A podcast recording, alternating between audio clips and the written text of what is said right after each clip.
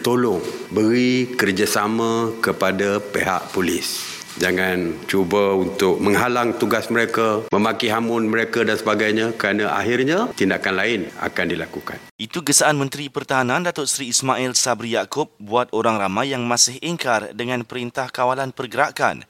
Jelasnya pada hari ke-18 pelaksanaan PKP Sabtu lalu, hampir 370 tangkapan dilakukan kerana ingkar arahan tersebut. Sementara itu, Datuk Seri Ismail Sabri Yaakob berkata isu hukuman penjara terhadap pesalah yang melanggar PKP akan dibincangkan antara Jabatan Peguam Negara, PDRM dan Jabatan Penjara dalam masa terdekat. Ini selepas Jabatan Penjara minta mahkamah supaya berhenti jatuhkan hukuman penjara kepada pesalah yang langgar PKP kerana ia akan menyebabkan kesesakan di penjara selain jadi punca penularan COVID-19 di dalam penjara.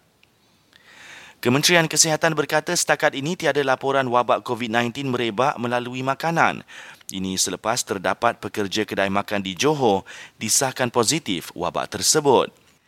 Dalam perkembangan berkaitan, KKM juga sedang menunggu garis panduan daripada WHO sama ada perlu mewajibkan atau tidak orang ramai pakai penutup hidung dan mulut ketika berada di luar.